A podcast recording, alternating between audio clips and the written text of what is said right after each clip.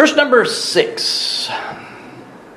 Humble yourselves, therefore, under the mighty hand of God, that he may exalt you in due time. Casting all your care upon him, for he careth for you.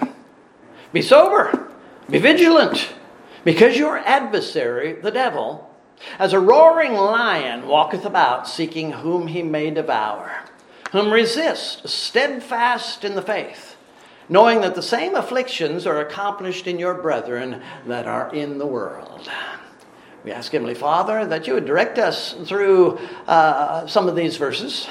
May we glean things here that we need to apply. And with your strength and your blessing, we pray that the Lord might be glorified not just in this hour's service, this half hour message, but also in our lives as we endeavor to uh, serve Christ and uh, deal with our enemies. Use us for your glory, we pray in Jesus' name. Amen. You may be seated. Peter is in the midst of some instruction to uh, the saints in, in Asia, uses a simile to uh, punctuate his lesson. Your adversary, the devil, as a roaring lion, walketh about seeking whom he may devour. We'll get back to that illustration of the lion in a moment, but first, as always, it is helpful, if not absolutely essential, that we recognize the context of the important verses that we are looking at. In this particular case, these are important verses. Other than the book of Proverbs, which is primarily a collection of pithy statements, most of the rest of the Bible, most of the rest of the scriptures flow from one point to another point to another, whether we're talking about uh, history or theology. And that often includes the practical exhortations of the epistles such as what we have right here. So, taking a step back, Peter encourages us to cast all our care upon the Lord because he cares for us. And then it is in the next breath that he says, Be sober, be vigilant, because your adversary, the devil, is a roaring lion, walketh about, seeking whom he may devour. I hope that you can see the relationship between uh, casting our cares and the reason for this casting. We have enemies out there. One of the important reasons to practice care, care casting is the roaring and the assaults of the devil. Many of the problems of our lives come indirectly from Satan. I don't think Satan is personally interested in any of us. We're not, we're not important enough. But he has a great many uh, of his fallen angels to deal with us. And of course, he controls a great deal in this world. So many of the problems that we have do come from him indirectly, one way or another. And he is striving hard to keep us from casting those worries that we have, casting those cares that we have upon the Lord. He would like us to live in terror. He would like us to hear his growl and hide ourselves in our little caves doing nothing for the Lord.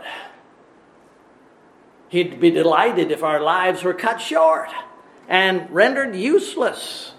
I believe that Satan likes to see fear in our eyes, so to speak, as we hear another of his tremendous roars. He wants us to be so intent on the controversies and the conspiracies and the problems of this world that we are kept from serving the Lord as we should. But I'm getting ahead of myself. Satan is the primary adversary of the children of God. As I said this morning, while the devil may be our adversary, he is not actually the adversary of the unbeliever. Metaphorically speaking, Satan is the father. He is the spiritual parent of the unsaved soul. And that relationship, Satan and the unsaved, Satan and the child of God, creates the different approaches that he has toward us. To us, he is an adversary. To others, he is a friend, a parent, a guide. You could say that he's not interested in disturbing the opinions of the unsaved person. He doesn't want his own child to realize how wretched and how spiritually destroyed he is.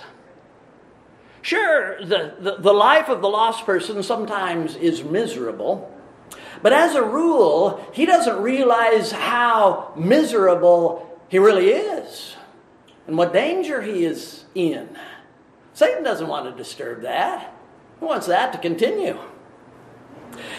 If he did disturb that, well, that member of the lion's pride may decide he'd rather leave and uh, maybe become a sheep. So Satan just allows the wicked to go on in their way. He doesn't disturb them very much. I'm not saying that he never bothers them, but doesn't bother them very much. So Satan encourages. He doesn't discourage his children in their crimes against God. He blesses them sometimes with euphoria, like the drunkard or the, uh, the addict.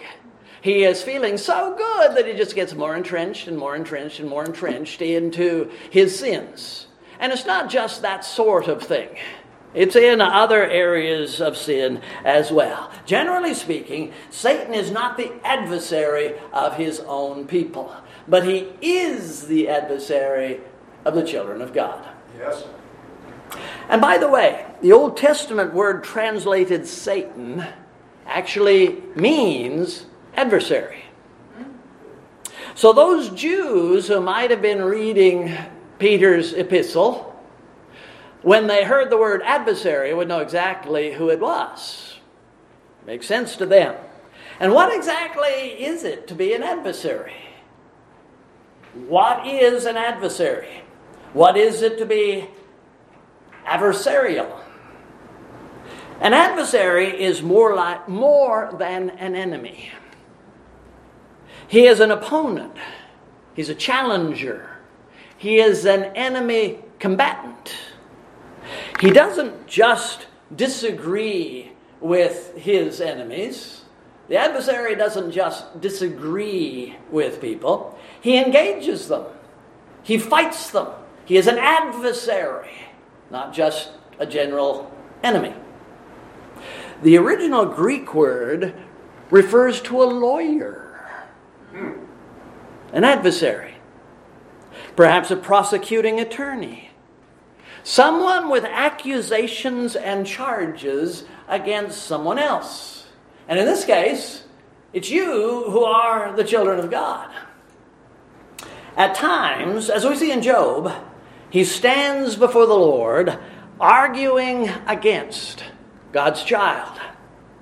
And at other times, he may feel or direct the uh, prosecuting attorney in an earthly case against the people of God, such as these who, over the last uh, uh, half decade, have been fighting for their rights because they will not uh, uh, cater to homosexuals. So he whispers in the ear of the prosecuting attorney, trying to direct them. The prophet Zechariah paints a picture in chapter 3 of God's high priest standing before the angel of the Lord with, and I quote, Satan standing at his right hand to resist him, to resist the high priest. Like a corrupt government agent, Satan was there to oppose whatever it was this priest was trying to do. He might have been whispering in his ear, You're not worthy of serving the holy God. He might have tried to say that the, the details of your service are not as precise as they need to be in order to please the Lord. He could have had a dozen objection, objection that he shouted toward uh, the righteous judge on the throne. But the Lord over, overruled them all. And the angel of the Lord said unto Satan, The Lord rebuke thee. That was it. In Job chapter 1, we see the devil arguing with Jehovah over the character of that righteous man. Doth Job fear God for naught? Hast thou not made a hedge about him? Hast thou not blessed the work of his hands as well as the state of his heart?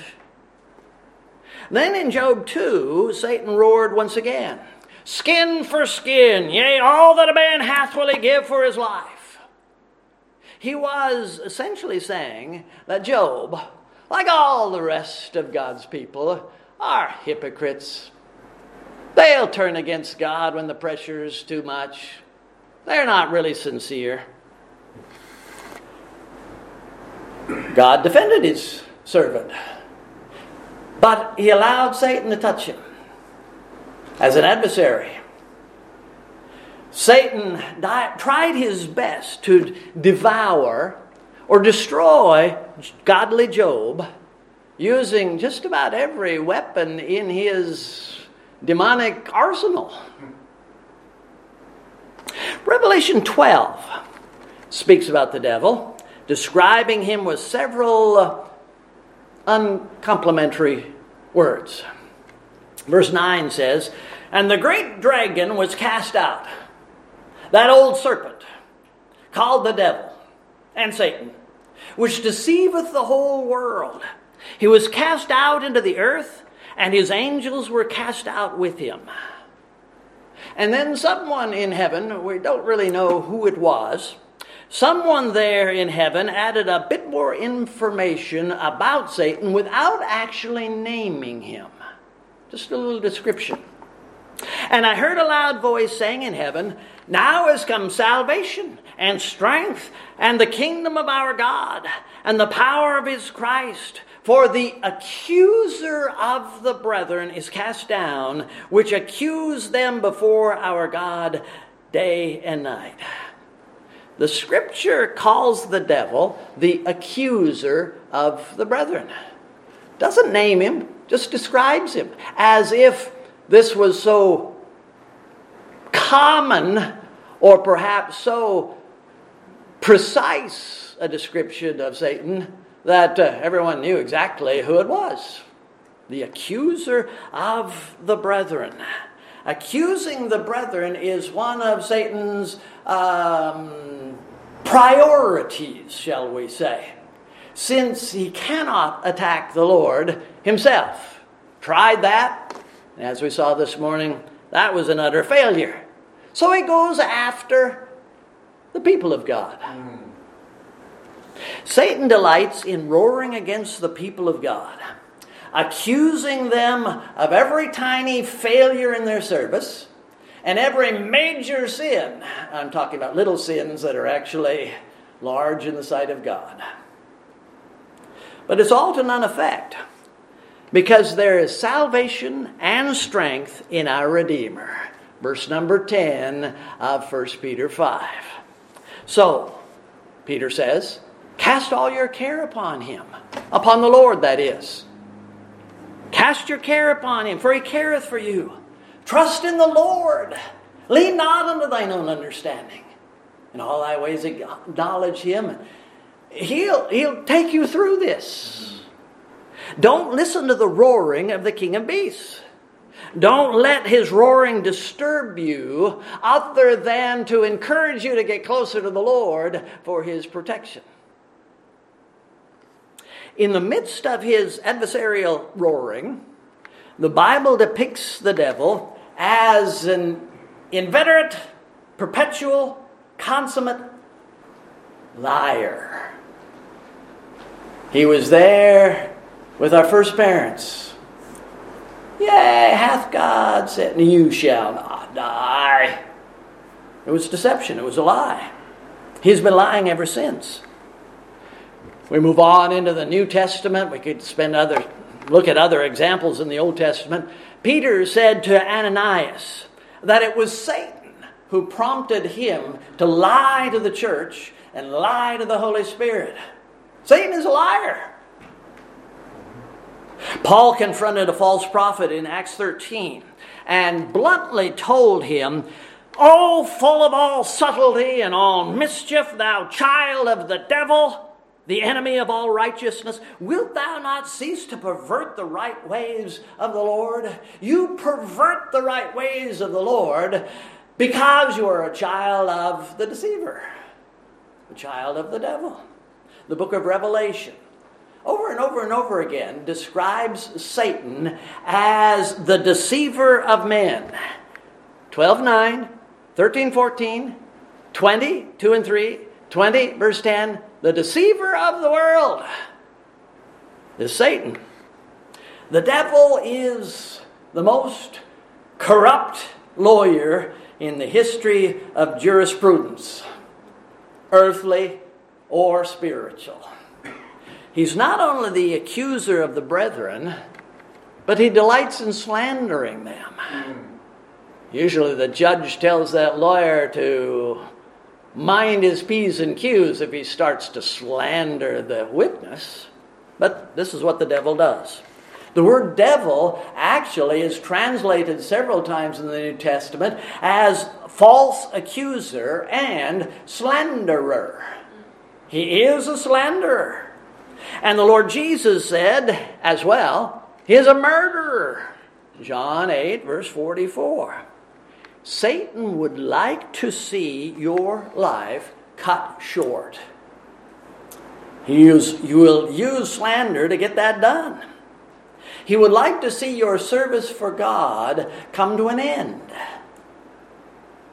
There's a sense in which if he can get us to poison ourselves with cares and worries, we will become effectively dead to our service of God. Cast those cares upon the Lord. Get rid of them. They're part of Satan's attack.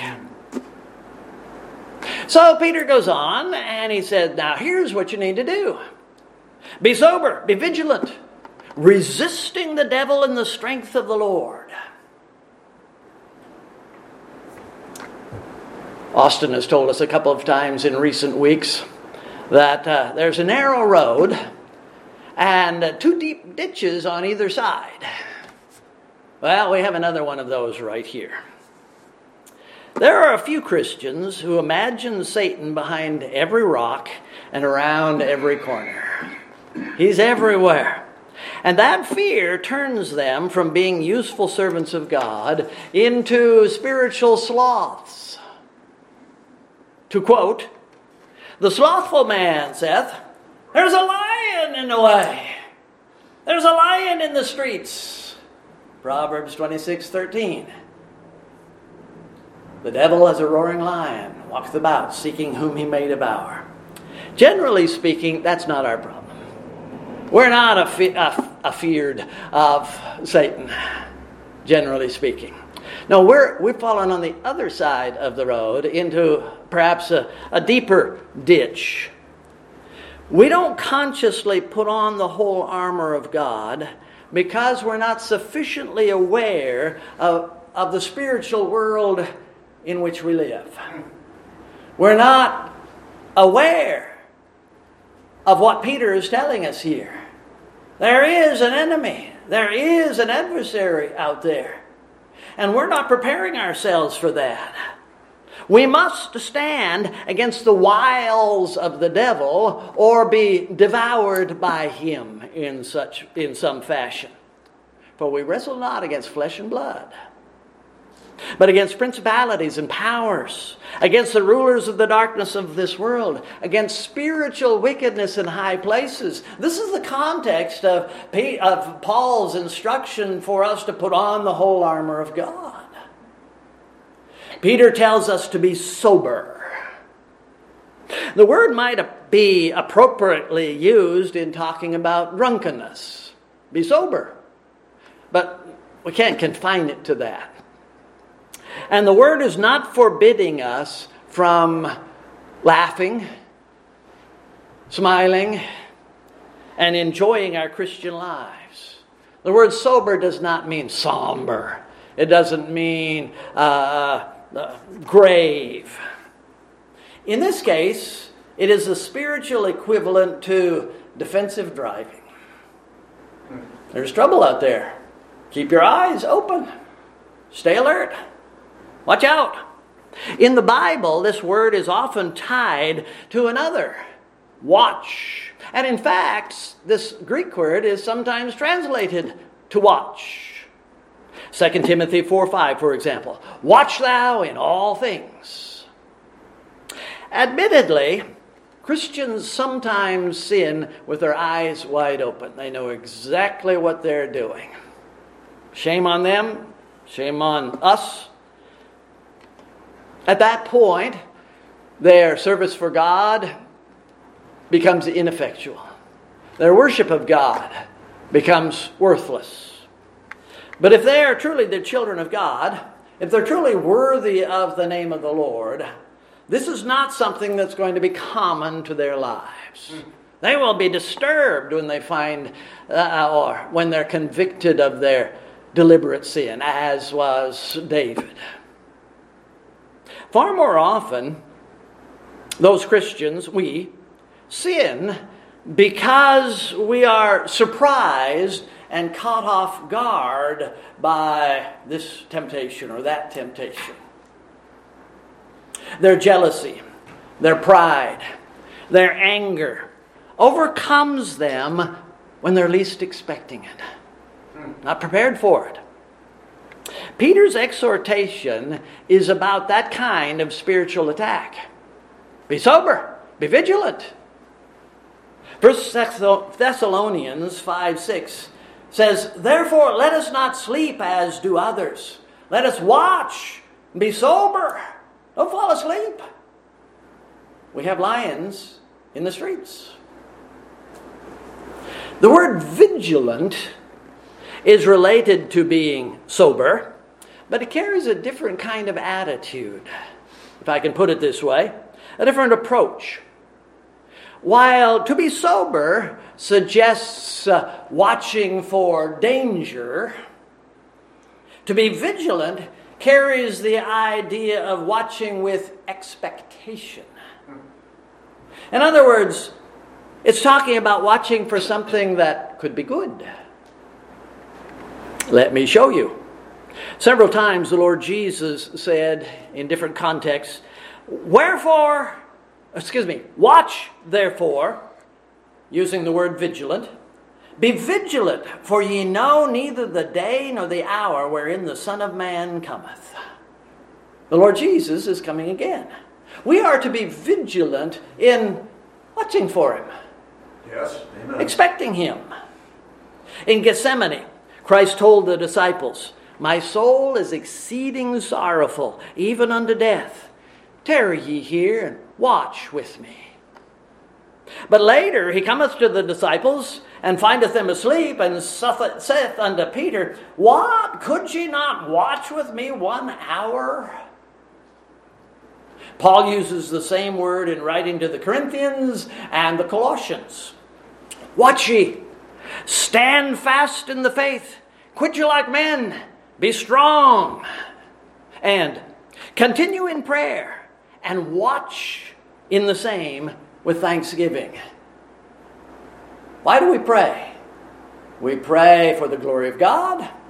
We pray that the Lord might be pleased to glorify Himself in, in this miracle or this event. After beseeching the Lord for his blessings, we're supposed to watch and be expecting the Lord to answer that prayer. That's the meaning of the word. Vigilant, which is sometimes translated watch, is also used by Paul in another interesting way. And I don't know if I can explain this very well. In 1 Thessalonians 5:10, why don't you turn to 1 Thessalonians chapter 5.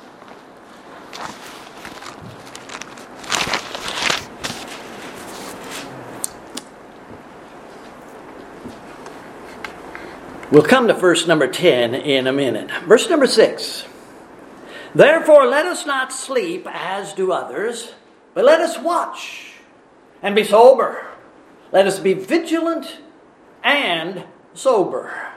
For what should we watch? Paul, why should we be so diligent? They that sleep in the night, they that sleep, sleep in the night. They that be drunken are drunken in the night. But let us who are of the day be sober, putting on the breastplate of faith and love, and for an helmet the hope of salvation.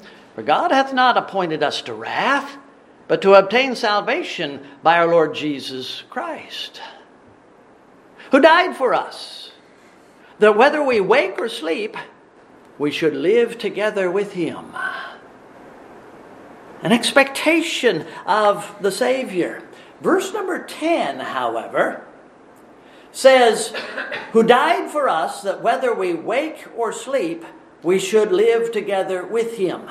Whether we are alive or dead, we will be with him. And the word wake in this verse is the same word that Peter uses for vigilant. In other words, the person who is awake should be vigilant. Yes. They should go hand in hand. Someone who is awake is watchful, vigilant, expectant. We're expecting the Lord. And going back to what Peter says, I think he is telling us in addition to watching for the lion that goeth about seeking whom he may devour, in other words, uh, be sober in regard to the lion out there. At the same time, be vigilant for the lion of the tribe of Judah. And then finally, he says in regard to the devil, resist him. Whom resist steadfast in the faith. Looking for scriptures where this uh, word resist is found, I went back to Ephesians chapter 6. Turn to Ephesians 6. You're familiar with these words. Verse number 10. Finally, my brethren, be strong in the Lord and the power of his might. Put on the whole armor of God, that ye may be able to stand against the wiles of the devil. Resist in Peter is stand here. For we wrestle not against flesh and blood, but against principalities, against powers, against the rulers of the darkness of this world, against spiritual wickedness in high places. Wherefore, take unto you the whole armor of God, that ye may be able to resist, withstand in the evil day, and having done all, to stand. Where Peter says, resist the devil, Paul says, withstand his devilish wiles. How can we withstand the devil? We begin by putting on the whole armor of God. In order to resist Satan, we have to live with the expectation we're going to need this armor. We're going to meet him in battle. If we go through life in a fog, if we go through life blind or bedazzled by the things of the world, we're not even going to know how defeated we are. We need to put on the armor of light with the expectation of going into battle today. Yes. He's going to come in one form or another. Be aware, watch, and pray, because your adversary, the devil, as a roaring lion, walketh about seeking whom he may devour. And then James adds another element to all of this in chapter 4. Submit yourselves therefore to God. Resist the devil, and he will flee from you. Draw nigh unto God, and he will draw nigh unto you. Humble yourselves, therefore, under the mighty hand, excuse me, humble yourselves in the sight of the Lord, and he shall lift you up. It's not enough to put on the girdle of truth, the breastplate of righteousness. We need the whole uniform, from the helmet of salvation down to the uh, preparation of the gospel of peace on our feet. We need the whole armor of God. And that includes the shield of faith to protect and cover everything else. Peter says, resist, steadfast in the faith. How can we drive Satan away from our hearts? I'll tell you point, point blank, we can't do it. we're, we're incapable. But the Lord can. Yes, we need God's blessings in order to be victorious over this lion. So we have to cling to the Lord by faith. How can we successfully cast all our care upon the Lord? We do it by faith. Ordinarily, we're going to cling to our worries and our problems. That is the way our fallen natures are wired. We like to take care of things ourselves. Our pride kicks in, and so on and so forth. We don't want to humble ourselves and say that we need help. But as long as we encumber ourselves with the cares of this life, we are going to be devoured to some degree. We need the strength of the Holy Spirit. Lord, we believe unto salvation. Help us with our unbelief in order to live a victorious Christian life. Help. Peter concludes his thoughts on the subject with an encouragement that you're not alone in all of this. The struggles that you have, other people have. And in fact, the struggles that you have don't touch the hem of the garment of the struggles that others have. Some people, it just seems that there's one problem on top of another problem on top of another problem. Your brethren in the world suffer from these things. It may appear that things could not possibly get worse, but they do for others. Maybe they won't for you. Look at the lives of Job. We've touched on him several times. How about Joseph? Things didn't go very well for him initially. Jeremiah, there's another we haven't looked at for quite some time. Oh, he had a tough time. Wasn't great for them. Your problems have not yet reached the degree that each of these suffered. I said, look at Job, Joseph, and Jeremiah, but uh, Perhaps I should withdraw that and say, there's, there's somebody else you need to look to. Look to the God of all grace, who hath called you unto his eternal glory by Christ Jesus. Verse number 10. Our light affliction, endured for a little while, has been designed by the Lord to make you perfect, strengthened, settled. Verse number 11. To him be glory and dominion forever and ever. Amen. Verse number 12. We have a very strong adversary. We have a much stronger divine mediator. Praise the Lord for that. Amen. Yes. Please stand.